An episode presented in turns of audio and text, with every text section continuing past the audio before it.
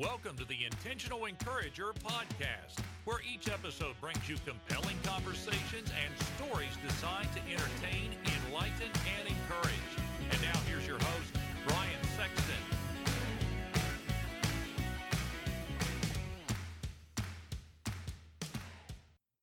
And welcome into the Intentional Encourager Podcast. I'm your host, Brian Sexton. Thank you for joining us again today. And I have got an incredible guy on the Intentional Encourager Podcast. I met Monte last year, and I'm telling you, he is a rock star. He's an author. He connects people with opportunity, finds clients, and sells their products on LinkedIn. But don't take my word for it.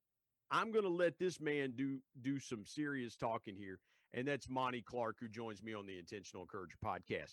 Monte, what's good today?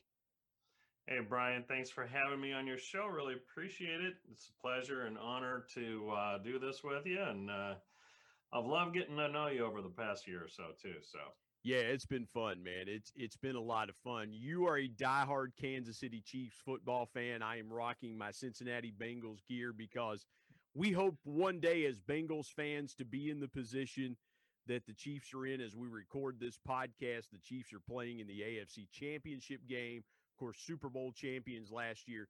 Monte, Give me a sense of what Kansas City is like right now, because you guys are right in the heart of the Midwest. And, you know, Missouri is kind of fractional. You have St. Louis to the east and the things that go on there, and then Kansas City to the west. What's it been like out there in the midst? I was watching. The reason I asked that question, I'll kind of break myself in there, but I watched the Chiefs game that they played on Sunday against the Cleveland Browns. Right. And there looked like there were quite a few people in the stands, not a packed house as Arrowhead Stadium usually has. But what's the mood? What's the feeling? What's the flavor around Kansas City right now? Well, I can tell you, you know, as far as football goes, I think everybody is holding their breath a little bit, waiting to see if Patrick Mahomes is going to be back for Sunday's game. Of course, by the time this releases, you know, you guys are probably hoisting the Lombardi Trophy in Tampa. So, you know. Let's hope that's the case. Yeah, but, you know, I mean, the mood in Kansas City is one of optimism. I think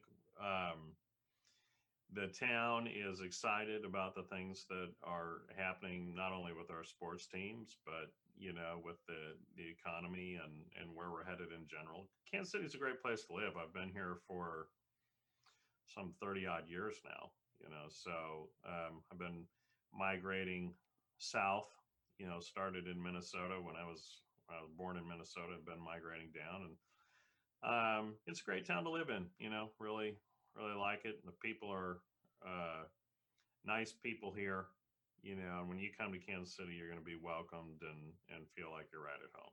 So the best barbecue, and I told you this when we talked, the best barbecue I have ever eaten is at Oklahoma Joe's in Kansas City on the Kansas side. So you have to, I remember the first time I went there, I was on a plane flying out there, and I was meeting a couple of coworkers of mine, and I asked somebody on the plane, I said, okay, you're from Kansas City, because I heard them talking about, and I said, where do we go get good barbecue? And they said, Oklahoma Joe's. So we put it in our phones, and we're driving through all these city neighborhoods and things like that. And we roll up on this Exxon gas station, and it had a little sign out that said Oklahoma Joe's. And I'm like, this must be the place, because the line was out the door, and they have a sign there. I don't know if they still had the sign, Monte, but they had a sign there that said no seat saving. So you can't go in and get a table and sit there and let somebody else get your food. True. If there's a table open, you get it. Otherwise, you're standing along the wall eating your barbecue or whatever. Yeah.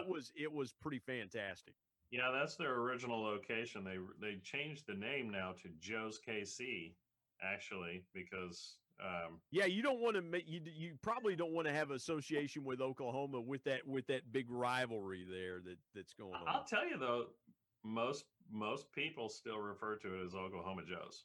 So you know, but you're right. The Z-Man sandwich. If you ever come to Kansas City, go to Joe's KC or Oklahoma Joe's, order the Z-Man sandwich. It's just, it'll knock your socks off. Oh, I'm telling you, I had the ribs, man, and their ribs were just absolutely out of sight. But I'll tell you the part of the story I don't think I told you. So I'm flying back home, and I get barbecue sauce. Yeah. And I'm trying to take the barbecue sauce on my carry-on, and because it's 18 ounces, they're like, "Sir, you can't take this barbecue sauce." I'm like, it's barbecue sauce. They're like, "Yeah, it's 18 ounces." So, but had I been able to squeeze it in one of those quart-sized Ziploc baggies, I'd have been okay.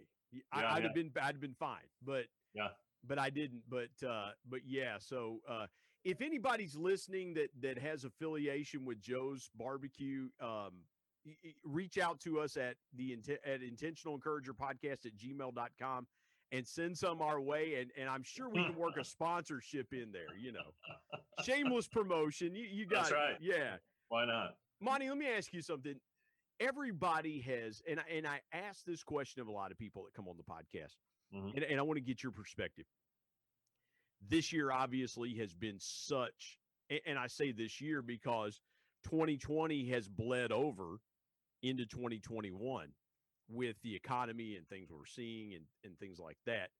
Take me through how things have been for you in your business since March of last year, kind of challenges, what you learned from this time, because I can't ever remember a time in business that we've seen anything like this in our lifetimes.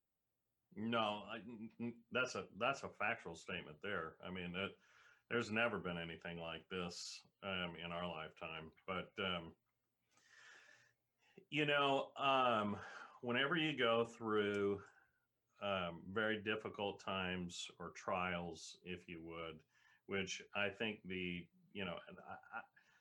there's probably people out there who, haven't been overly affected by what's going on right now. But I think that's few and far between. I think every single person's been affected by what has transpired, whether you have to stay at home, wearing masks everywhere else, that you go, social distancing, everything else. For me personally, I, started working more on my business in terms of just really making it intentional to do things like this, right? Getting in front of people. Making that personal connection. I always tell people on LinkedIn that treat it like it is a live networking event, not like it is a social platform that you're just typing away on. So if we were standing in front of each other, we're having interaction, engagement, we're having conversation, and that's relationship, right? So I've really been intentional now this past year moving up into now that when I'm making connections with people, I'm seeing if I can do Zoom calls with them, have phone calls with them, whatever I can do just to continue to have that personalized connection, since we haven't been able to get out and have coffees and all that other kind of stuff. So that's been the first thing. But, I'll tell you, for the most part, Brian, when you get into things like what we're experiencing right now, for me personally, my faith plays a tremendous role in that. And just to know that there's a plan, to know that I can trust that plan and that I have a foundation that, maybe a lot of people don't, that's based on something more than, am I going to get coronavirus? Is my business going to fail or anything like that? So, no, I love what you said there. And the thing that's so beautiful about that, Monty, is a couple of different things. And I want to park on what you said there for a minute. The first thing is I 100% agree that, and I was having this conversation the other day with somebody. Why do people tend to hide behind avatars, no matter what their social media platform is? I love what you said there about treating LinkedIn like a live networking event, because the thing that I will tell people is this. I think you have to care about your presence. In other words, you have to be consistent, And I lost my train of thought there. No, you're right. Yeah, you have to care. You have to be consistent, agreeable, relatable, engaging, or authentic is the word I was looking for. I had a temporary brain lapse there. Consistent, authentic, relatable, and engaging. And you have to care about that social media. And Monty, too many people are trying to make themselves look better than what they are. So I love what you said there about the live networking event. And, let's take that a step further. If you and I were live in person with each other, we were having a cup of coffee, I doubt very seriously during that conversation, we would be pitching each other back and forth. I would say, hey, Monty, buy my book. And you go, hey, Brian, hire my company. But there seems to be people that have that disconnect. Why do you think that there are some people that you see? I've got to go here for just a second. Why do you think some people treat their professional business platform as a pitching session rather than a live networking event? Well, it's an interesting thing. The social selling is really, what we're talking about. And to your point, here's one thing I'd say.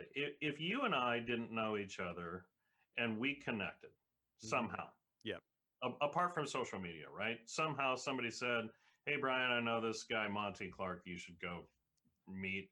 I'm going to email and connect you guys. And then you and I said, hey, nice to meet you. Let's plan on a coffee, right? When you and I sat down, what would happen is either you or myself would say, hey, Brian, nice to meet you. Tell me about yourself. What do you do? Right? So that would take place. I would hear about what you do. You would hear about what I do.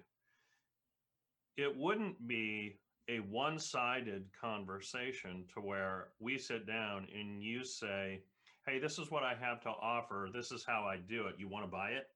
Yeah. Right? That wouldn't happen. So I really honestly don't feel that that you can't express to people what you do or the problem that you solve. I think we should be doing that throughout the platform and throughout LinkedIn, not only in your content, but in your engagement and direct messaging. That's okay. When it turns into a one-sided, I'm not concerned about you, Brian, I'm only concerned about my sale and what I'm going to get from you, that's not relationship driven. So I think what happens is most people take social platforms as the opportunity to, not take it as the opportunity. They look at it as like an advertising platform, right? That's it. That's 100% it. Yeah. I'm there just to put out what I have to offer, what I have to sell, and it's a numbers game. If I can get in front of X amount of people and tell them what I do and offer it to them, then a certain percentage of that will close deals. But that never happens, right? And there's so much automation being taken on the platform in terms of outreach, connecting, and messaging people that it completely removes the relationship aspect of the platform. And what I would say is, if you do it, what you're actually doing is removing the opportunity for the relationship down the road, right? Well, here's the thing too, Monty. What happens is that companies say, we want to connect with our customers. We want to engage with our customers. Mm-hmm. When, to your point, they forget the connection part of connecting and engaging. Right. It's all, to your point, it's all automated. It's all, hey, you go, you take the action. You go to our website, come, look at our video, look at our, check us out on Facebook, things like that. It's instead of reaching to the customer and the marketer taking the action, it's, and I hear people talk about a call to action. I believe this, Monty. If you want me to take action, bring it to me and force me to take action, compel me, make me just, I have to do this. Instead, it feels like a lot of marketers, and forgive me if I'm wrong and correct me if I'm wrong. Sure. But it feels like a lot of marketers want the customer to do all the heavy lifting, and they call it engagement or they call it connection. Where's the disconnect there that you see in that process? Am I thinking about that correctly? Am I missing something there? No, I don't think so. I mean, you know, the great thing about LinkedIn is it is a perfect marriage of marketing and sales, right? 100%. You're involved in both activities and they come together. So often in companies, you've got marketing and sales as independent silos, right? And they don't work together. And we were talking about this before we even got on the show, right? The sales are out making sales, and they are having conversations with real customers. They're getting real objections. They're getting, you know, overcoming real barriers and stuff to making the sale. The marketing department is trying to put out information, create slogans, everything, drum up interest, find as many ways as they can to get in front of people to quote unquote build this brand, right? Mm-hmm. But they work independently. And so the beauty about LinkedIn is that everybody on LinkedIn is their own personal brand because people do business with people. They don't do business with brands. Yeah, I think. Hey, everybody, Brian Sexton here. I want to tell you about our sponsor, SEO National. SEO stands for Search Engine Optimization. Now, what's that, you might say? Well, Search Engine Optimization helps you show up higher on search engines in front of paying customers for words that you as a business owner can monetize. What a great concept. SEO National is owned by my good buddy Damon Burton, who's been a guest here on the Intentional Encourager podcast. Not only has Damon and his team worked with businesses of all sizes, from e-commerce startups to NBA teams and Shark Tank featured businesses, but more importantly, Damon and his team are about transparency, trust, and providing lifetime value. So much so that he still has his first customers after opening SEO National 14 years ago. Let me give you some intentional encouragement and call Damon and his team today at 855-736-6285 or go to www.seonational.com and get a free quote. I think I've heard about that before. It's called people buy from people. I think I could help out with that right there. There you go, right there. Hey, listen, I told you we're all about shameless plugs here. But no, you're 100% right, Monty, is that it's the perfect mix of sales and marketing. But what happens is a lot of times the marketplace is so robust that the marketplace, the old saying, cream rises to the top. The marketplace is the ultimate cream because the best ideas rise to the top in the marketplace, and the marketplace decides whether there's credence and credibility to those ideas. And if there are, then the marketplace can respond accordingly by gravitating to those ideas. Why do you? Yeah, but Go ahead. I would say that on LinkedIn, though, you are creating your own marketplace through your connections and your engagement, right? So on LinkedIn, there's some people that are just like, connect with anybody because you never know where opportunity comes from. It's not necessarily the case. Okay, so you want to connect with the people that you know you can potentially do business with. Yeah. Because you're building that market, right? If I'm selling a specific product or I'm solving a problem for a specific person, I want to go out and find the specific people that need that problem solved, because I know they are highly likely to A, gravitate towards my message, B, want to have a conversation with me. So I build that marketplace. Now, because of the algorithm, because of how it works, when you put that marketing message out, when we say the cream rises to the top, we're really only wanting that cream to rise to the top for specific people, right? Right. So that's, you know, if we build our network that way, and if we're engaged in our network that way, the cream will rise to the top. You're going to have more accessibility to those people and more ability to start conversations. But if it's just willy-nilly broadcast to anyone and everyone, and you only get this much of an opportunity, right, in when you post something, because it doesn't cast it out to everybody. It's only going to cast it out to a few number of your first tier connections, and you must get engagement there. Then it's going to go to potentially your second and your third, depending on the level of engagement that you get to that post. But there's so much that goes into the marketing aspect to get your message out there that enables you to be able to have that trust, expertise, and authority to then to begin those conversations and who you're going to begin to have those conversations with. Well, and that's why I put in my book, I one of the chapters is people buy authenticity.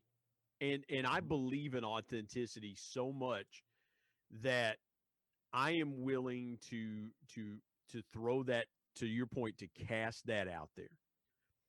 I'm not trying to sell anything. I'm just talking about myself. I'm not talking about anybody else on LinkedIn.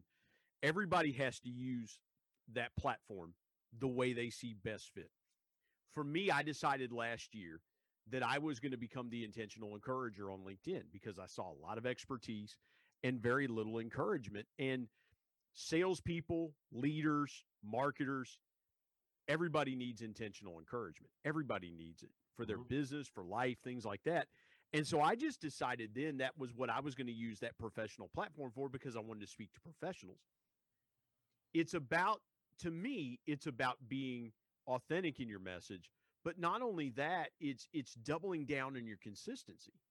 Because if I'm just trying to reach out to you, Monty, because I think there's an opportunity for you to buy my book or be on the podcast or this or that, it's very inauthentic very quickly, and people see right through inauthenticity. Fakes are getting easier to spot by the day. What is the number one mistake that you see people making on LinkedIn that by correcting it? And I don't want you to give away your secret sauce if you feel that way, but I just wanted to ask that question. What's the single biggest mistake you see people making on LinkedIn and other social platforms that correcting it today is going to have an impact on tomorrow? Yeah. And for one, there's no secret sauce. I'm happy to give anything away for that from what I've learned. You mentioned something about being authentic. If I were to give people instruction, if I was just going to give you one thing, right, of what to do to be successful on this platform, it is engage more authentically. Don't try to be somebody that you're not, and go out and engage other people. Now, what does engagement mean? We throw that term out there a lot, but go find people that you can actually develop relationships with. They don't all have to necessarily be in your network. They can be helpful, even if you're not going to do business with people. Yeah. But go find people that you can solve problems for, and go find people that you can create authentic relationships with. Because the more you engage there, and it's going to be through putting good comments on people's posts, it's going to be in having good conversations through direct messaging. It's going to be in setting up phone calls and Zoom calls, and getting in front of people and talking about who they are and what they do and how you might be able to help them. The more you give into the platform and give into people, the more that comes back to you. And it's just a law. That's just how it works. So you don't have to even worry about your content. You don't have to worry about posting. You don't have to worry about your profile even so much in terms of getting the perfect profile that comes about. If you pour into people and you engage people at their level in the various forms in which you can engage, you will find success on LinkedIn. And I'll share this with you. One tip to kind of piggyback off of that. When I engage in a post, even if I know somebody really well, like yourself, if I know you really well, I will still say thank you, or I appreciate your post, or that was a great post, because people like compliments. People like sincere compliments. Yep. They want to know that what they've said or what they've done resonates with somebody, or mm-hmm. or it makes an it. So I'm always quick to say, hey, great post. Thank you. Mm-hmm. Or I appreciate what you said. Even if I'm going to add something, or even if I'm going to counteract or counter, you know, bring a counter argument to it. Yeah, sure.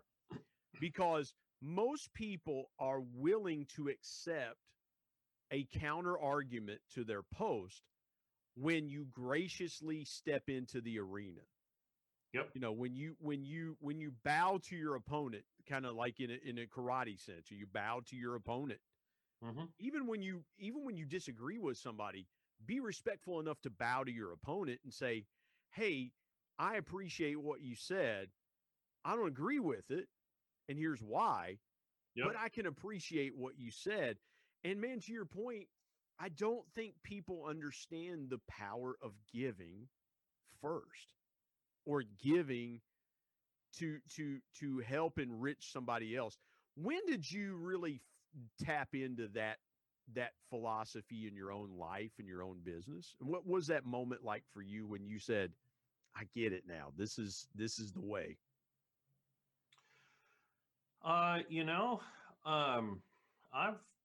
I've been involved in multiple businesses, and I've done quite a few different things, but almost to the instance, I would say, I've always been involved with other people and dependent on other people to make what I was doing be successful. When I got on LinkedIn, it was the first company. When I decided to start my company, focused entirely on LinkedIn marketing and sales, it was the first time that I decided I will have no partnerships. Done with partnerships. It's going to be on my own merit. I'm going to learn it, and I'm going to get good at it, and I'm going to help people myself. I'm not going to depend on anybody else. And I started pouring into the platform. I very quickly realized, because I would produce content on a daily basis, and I was flatlined in terms of views and everything else like that. I very quickly realized, well, I'm going to, instead of just expecting that people are just going to come to me, I'm just going to go out to them. I'm going to go engage other people, and I'm going to see if I can get involved with other people. Yeah. And that changed everything. Because it really does. It really does. Because, when I launched the Intentional Encourager podcast, I didn't mean to interrupt you, but you were really hitting on something there. When I launched the Intentional Encourager podcast, I started with a few people that I felt, I was like, "Hey, would you like to come on the podcast?" And a few of them were close friends. It's funny, man. The more I started engaging with other people, I had friends of mine that go, "Hey, you should have this person on your podcast," or they would reach out to them and say, "Hey, I was just on Brian's podcast. You need to go on this podcast." Or they reach out to me and say, "Reach out to this person. They'd be great to be on your podcast." Yeah. And it's just grown so powerfully and so exponentially that way that I have people reach out. I have 5 or 10 people a week reach out to me to connect. They'll see me, and I'm like, "How did you find me?" And some people, I would say this: if you're going to connect with somebody, and Monty, we probably agree with this. I think more people need to tap into the personalized connection. Oh, for sure. People want to know why you've reached out to connect with them. At least I do. And when somebody connects with me, I usually will say to them, "I'm curious as to what prompts people to reach out to me. Tell me, in your case, what that was." Well, for one, I've stopped. I don't accept connections that don't put some kind of personalization to it. Well, thank God you accepted my connection request last year, man. Otherwise, I'd be talking to myself right now. That's just the thing, right? I mean, I just go back to treat every interaction as though it's a relationship, and put the other person first. Put yourself in their shoes. If I was approaching you, what would I want to hear? What would make me want to connect with you? you know, it takes so very little, honestly, Brian, on this platform. I mean, you can. Well, for me, I would want to know how you get such a great head of hair and a fantastic beard, man. That to me, I'm having some beard envy right now, because if you're watching this on video, my man has got a stout. I mean, not only is the hair coiffed, but the beard is on point, man. And I'm sitting here going, oh, my God, I got to touch this up. I got a little bit of gray here. And oh, man. My wife is already telling me, she's already telling me, she's like, your beard's getting too long and this. And I look at you and I'm like, that's what it should look like right there. I appreciate that. Yeah, that's see, I mean, yeah, it's a, yeah, that's what, see, you know, if you and I were talking face to face, man, you'd be like, man, dude, Sexton's creeping me out, 'cause he's like staring into my eyes and stuff and things like that. I'm like, no, man, I'm just jealous of the hair and the beard, you know? That's funny. Well, I'll tell you, I couldn't grow a beard till I was 40. So I've been working on this for like I feel you, brother. That was about my dad told me one time when my late dad told me one time when my son was born, I had a goatee, but I weighed about 350 pounds. So it was like it was probably more like a beard. It just stretched across my huge face. You know, my dad told me, he said, son, he said, if I catch you marking up my grandson's face with that thing, he said, me and you are going to have problems. My dad was clean shaven, didn't agree with it. And my wife told him, she looked at him and she said, I'll tell him when he can shave it. So if I shaved this thing off, man, it'd be a bad day for everybody. So, oh, that's funny. Yes. Yeah. I'm with you. I really just grew a beard to hide my double chin, honestly. So yeah. I feel you, man. I really do. I would be remiss in the time we didn't have to not get into your story, sure, because that's what the Intentional Encourager podcast is for people that you see on social media, like Monty and others, to tell the backstory, because I love what you said earlier about kind of putting, you know, a version of yourself out there on social media and things like that. I try to be 100% authentic. You know, if I'm struggling, I don't care to share it because somebody else may be going through the same thing. I want to be the same guy that you see on LinkedIn or Facebook or Twitter. I want to be that same guy if we were sitting across the table from each other. Take me back as far back as you want to go from point A to where we are today and just tell your story. I know you mentioned earlier you grew up in Minnesota. So start there, man. Take me through your story. Well, I'll give you the very Cliff Notes version of it because we'd spend 2 hours on that. But I've been, like I said, migrated down to Kansas City. I started as a graphic designer. My, you know, graphic designer is my trade, if you would. Very quickly moved into doing freelance work out of college. So I've always kind of had my own business in a sense because I was responsible for going out and getting my own clients. So I also started into sales, right? But I never considered it sales. I've always been into relationship sales because, you know, as a service provider, even doing graphic design, you know, while I may be producing a product, it's still a service. You have to focus on your relationships to build that out. So I'm very quickly moved into trying to develop strategies and marketing stuff for people and help them grow their businesses. And way back when, I mean, I'm 47 years old, so I came around before the internet, you know, like you. Me too, brother. I'll be 49 in August. So, I mean, I am right there with you, man. Yeah. So, you know, I grew up always having to teach myself because we didn't have classes. There wasn't college, if you would, to go and learn programming for websites and stuff like that. I even grew up on the first version of Photoshop, right? So it's always been this process of being self-taught into my technical abilities and stuff. I really got interested in search engine optimization and how websites get found, so on and so forth. But then I So I created this marketing company, and I was trying to help people across the board marketing in every different way that you can imagine, right? From SEO to brochures to all this other kind of stuff. Then there was a period of time in my life where I ventured off into real estate, and I did all kinds of other things. Did you know growing up that you wanted to be an entrepreneur or do that? When you were growing up in Minnesota, what did teenage Monty have envisioned that you wanted to do growing up? Well, my dad was a pastor, so I grew up a PK, and so he was always in front of people, and we were always in front of people, so I was a social kid.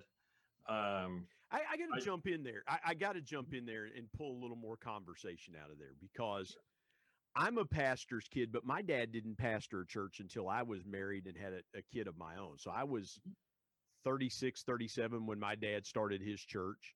Okay. But I understand very well. My uncle was a pastor. So I kind of know, you kind of have that spotlight on you and things like that. So I know that world well. What was the one thing that you took from being a pastor's kid that you said, if I get the opportunity to go my own way, I'm either going to do this or I'm not going to do this? Because most pastors' kids, when they get to be an adult, one of two things happens. They either go more to the ministry side that their dad took and went go that role. They just naturally gravitate that way, or they go 180 degrees the other way and go, I don't want anything to do with ministry or things like that. Because, and I'm setting the question up this way, being a pastor's kid sometimes can be a very thankless thing, because when your dad is, if your dad's a pastor, he's ministering to people. Like, I wanted my dad to do some, even when my dad pastored, I wanted my dad to, hey, we're having this, or, come to this. And he's like, no, I can't, I've got to be at our church and things like that. Mm-hmm. It's a very thankless thing, because you're always having to share the person you love the most with everybody. Right. You have to share your dad. That's your dad, but he's their pastor, and you have to share him with everybody. Mm-hmm. Was there something that you said, I'm not going to do this because I grew up in this home, or I'm going to do this because of being a pastor's kid?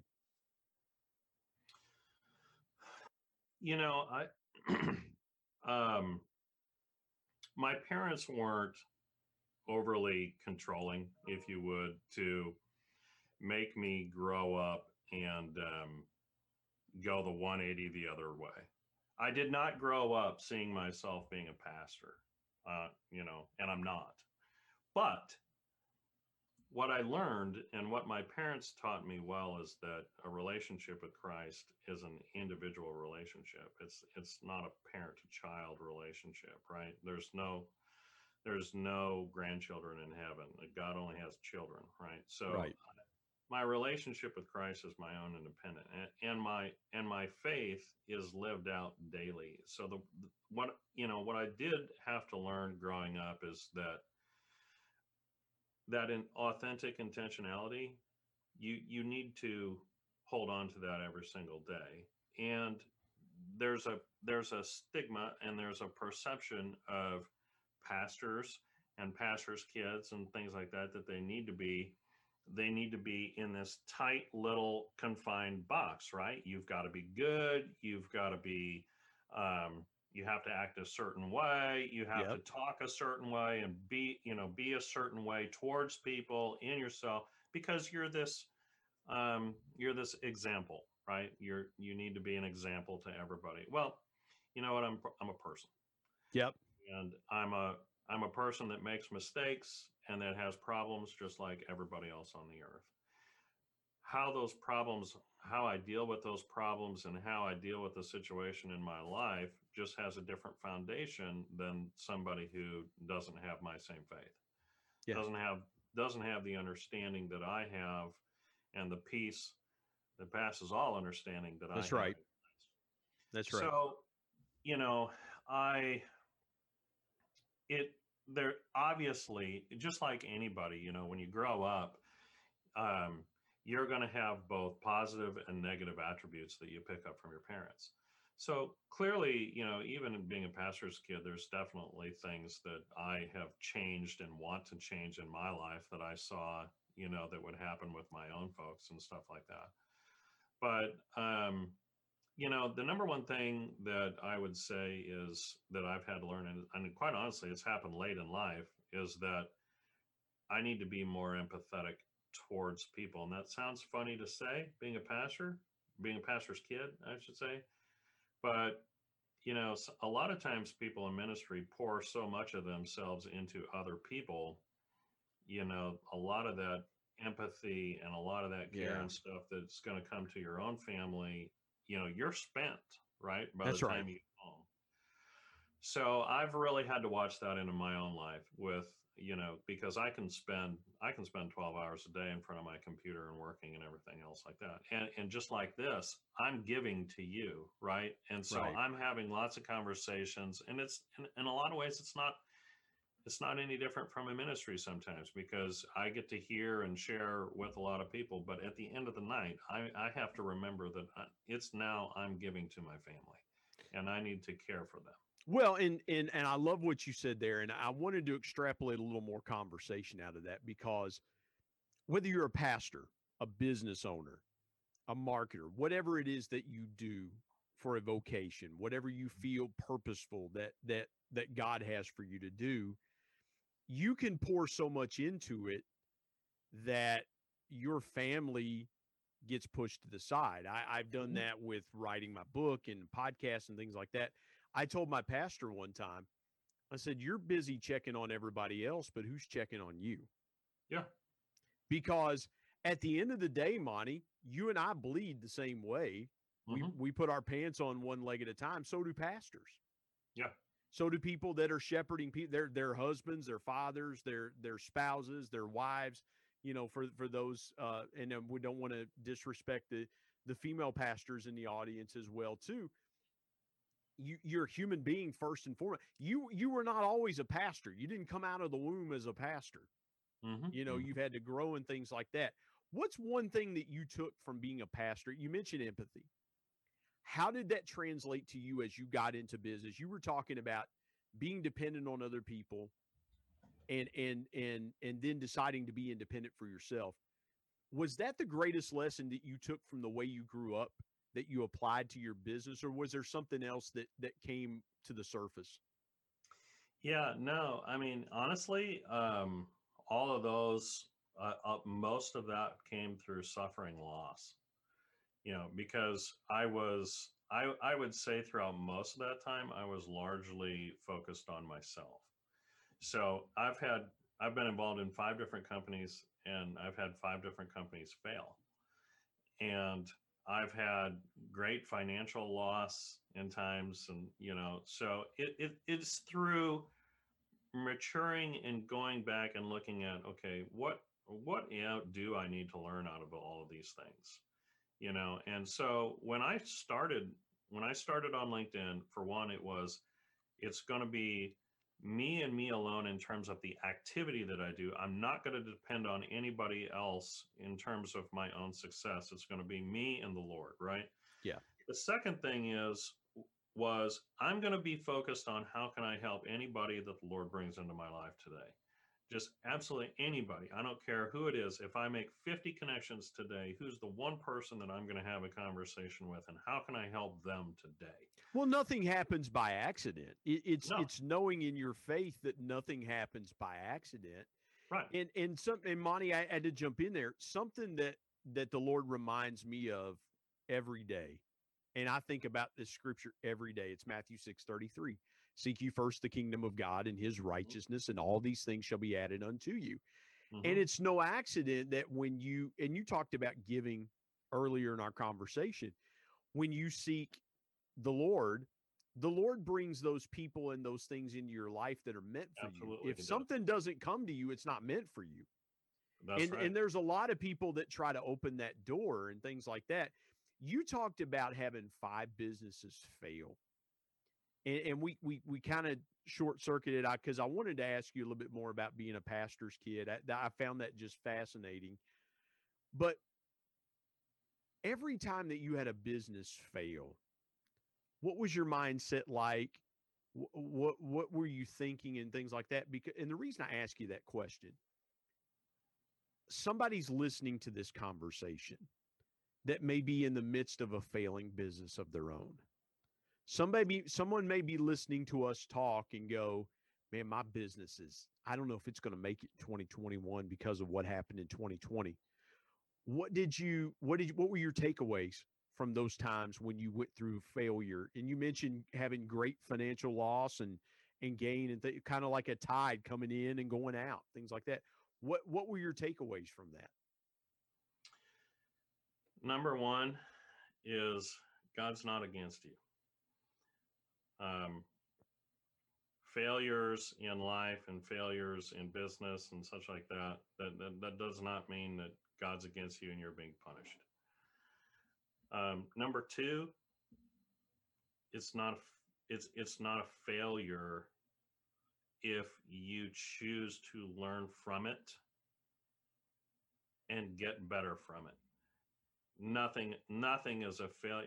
Just because something is removed out of your life, whether that be a relationship, financial, a business, anything, just because God chooses to remove something out of your life does not mean that that has to be a failure. You need to take a step back, take a look at what you're to learn from those times, those activities, and I'm going to call them, they really are. They're just activities of things that happen in your life. Learn from those things so that you can improve upon yourself. Okay, because when you improve within yourself and you understand what you need to learn through them, you can avoid them in the future. Two, it doesn't mean that they're not going to happen again. It just means that you get the opportunity to try again. Yeah. Right? Yeah, that's so good. And as you try and as you trust the Lord and his sovereignty in your life and what he chooses to allow to happen in your life, and you learn from those things, one, you grow significantly closer to the Lord. Two, the knowledge and the understanding that you get to do it better the next time is just crazy. I mean, everything that I have learned, there's no way on earth that I could go to a school and learn it. Right? It's all life. It's like life master's degree, and you can only get that through failure, through bad things happening to you that you have to learn how to not only deal with, but then overcome.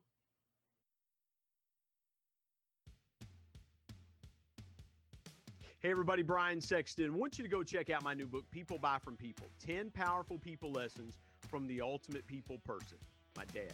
My dad was the ultimate connector and the ultimate intentional encourager. And he shared with me 10 connecting lessons that I'm going to share with you in this book, interwoven with stories and personal anecdotes that will help you really see what connecting is truly all about. If you want to be a more powerful, stronger, deeper connector, whether you're in ministry or leadership or sales, you own a business, whatever you want to do that connects you with people and you want to connect with them stronger, deeper, and more powerfully, People Buy From People is for you. I want you to go to Amazon.com and search People Buy From People, Brian Sexton. It's available in paperback and Kindle, and coming soon, excited about this, coming soon to Audible. Thank you in advance for picking up a copy of People Buy From People. And now let's get back to a great conversation here on the Intentional Encourager podcast.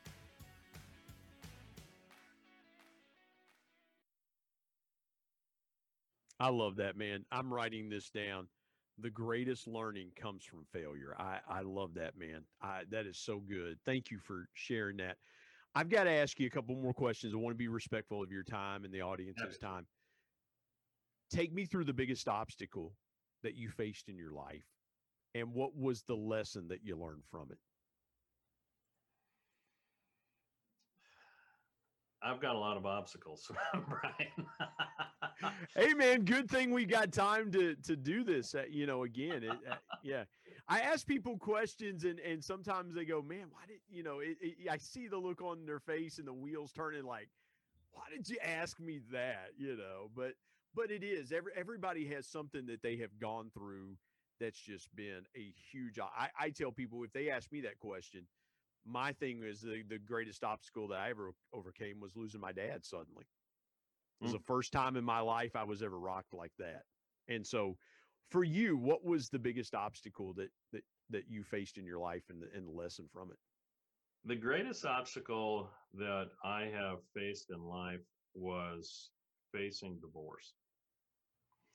And after I faced bankruptcy, I thought that was the greatest obstacle I was going to have to go through. And then shortly thereafter, I found myself in the midst of a divorce. And so that was a crisis of faith in my life, a moment of crisis of faith, because, you know, for one, I did not want the divorce. That was not my choice. And I also knew what God feels about divorce. Yeah. And so the two, I could not reconcile the two in my mind because, you know, I know God's plan. I don't know God's plan necessarily for me on a daily basis, but I know what God says about divorce. And I know that I don't want the divorce, yet this divorce is happening and I could not change it. It was not up to me. Right. So coming out of that, with really, I mean, and I think everybody at some point in their life faces a crisis of faith, and you get to a point of decision. Am I going to follow or am I going to turn away?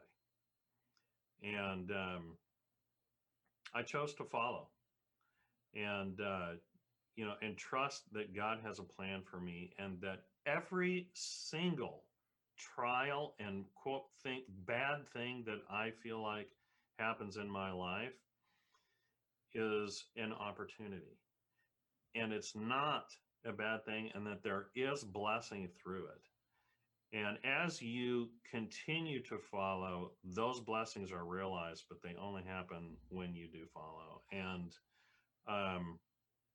God has since blessed me with the love of my life that as you know, that I'm now remarried again. And not that it doesn't have its own trials, you know, but yeah, there's been such tremendous blessing through it. And I have learned in my life that when the Bible says, consider it all joy when you face various trials. Yeah. I now know how to find that joy. Yeah. Because every single person is going to be touched by trial. Yeah, that's right. That's the human condition. And it entirely depends on how you're going to handle that trial. And I have learned to find the joy in it. It doesn't mean that I'm going to like it, right? But I can find the joy in it because I know that God's at work and I know that in the end, I'm going to have blessing through it. Well, sometimes, and I love what you said there about knowing what God says about divorce. Mm-hmm. And here's what I would say to that. I know what God says about sin, mm-hmm. yet I find myself at times being sinful. Absolutely. I know what God says about certain, you know, things in his word, but yet sometimes we find ourselves falling short. So exactly. I can understand where you felt the way that you felt. And I think so many times you feel like when you come to that crossroad, and I've been there myself of do I continue on or do I walk away and just go, okay, it's been fun. It's been real, but it's not for me anymore. I'm out. Mm-hmm. And I think a lot of Christians have come to that point. If you haven't come to that point, if you're a Christian, you haven't come to that point in your walk with God, just wait, it's coming. It's coming. And here's the other thing I'd say, God's not my magic genie that as long as I rub him the right way. That's a great point. Yeah. He's just going to make my life, you know, peachy keen and tiptoeing through daisies all the time. That's not what this life is about. And that's not what any relationship on this earth is about either, right? Yeah. I'm not, if you don't have conflict in a relationship, you don't have a relationship. Well, and let's be honest. Everybody talks about prayer, and I'm all for prayer. I think we should pray more as Christians. Yes. But prayer doesn't move the heart of God. It's faith. Faith is what moves the heart of God. You can pray all day long and pray often. The Pharisees did that. If you study the scriptures, the Pharisees, Jesus talked about, you guys say you pray a lot. You have no faith. You're faithless.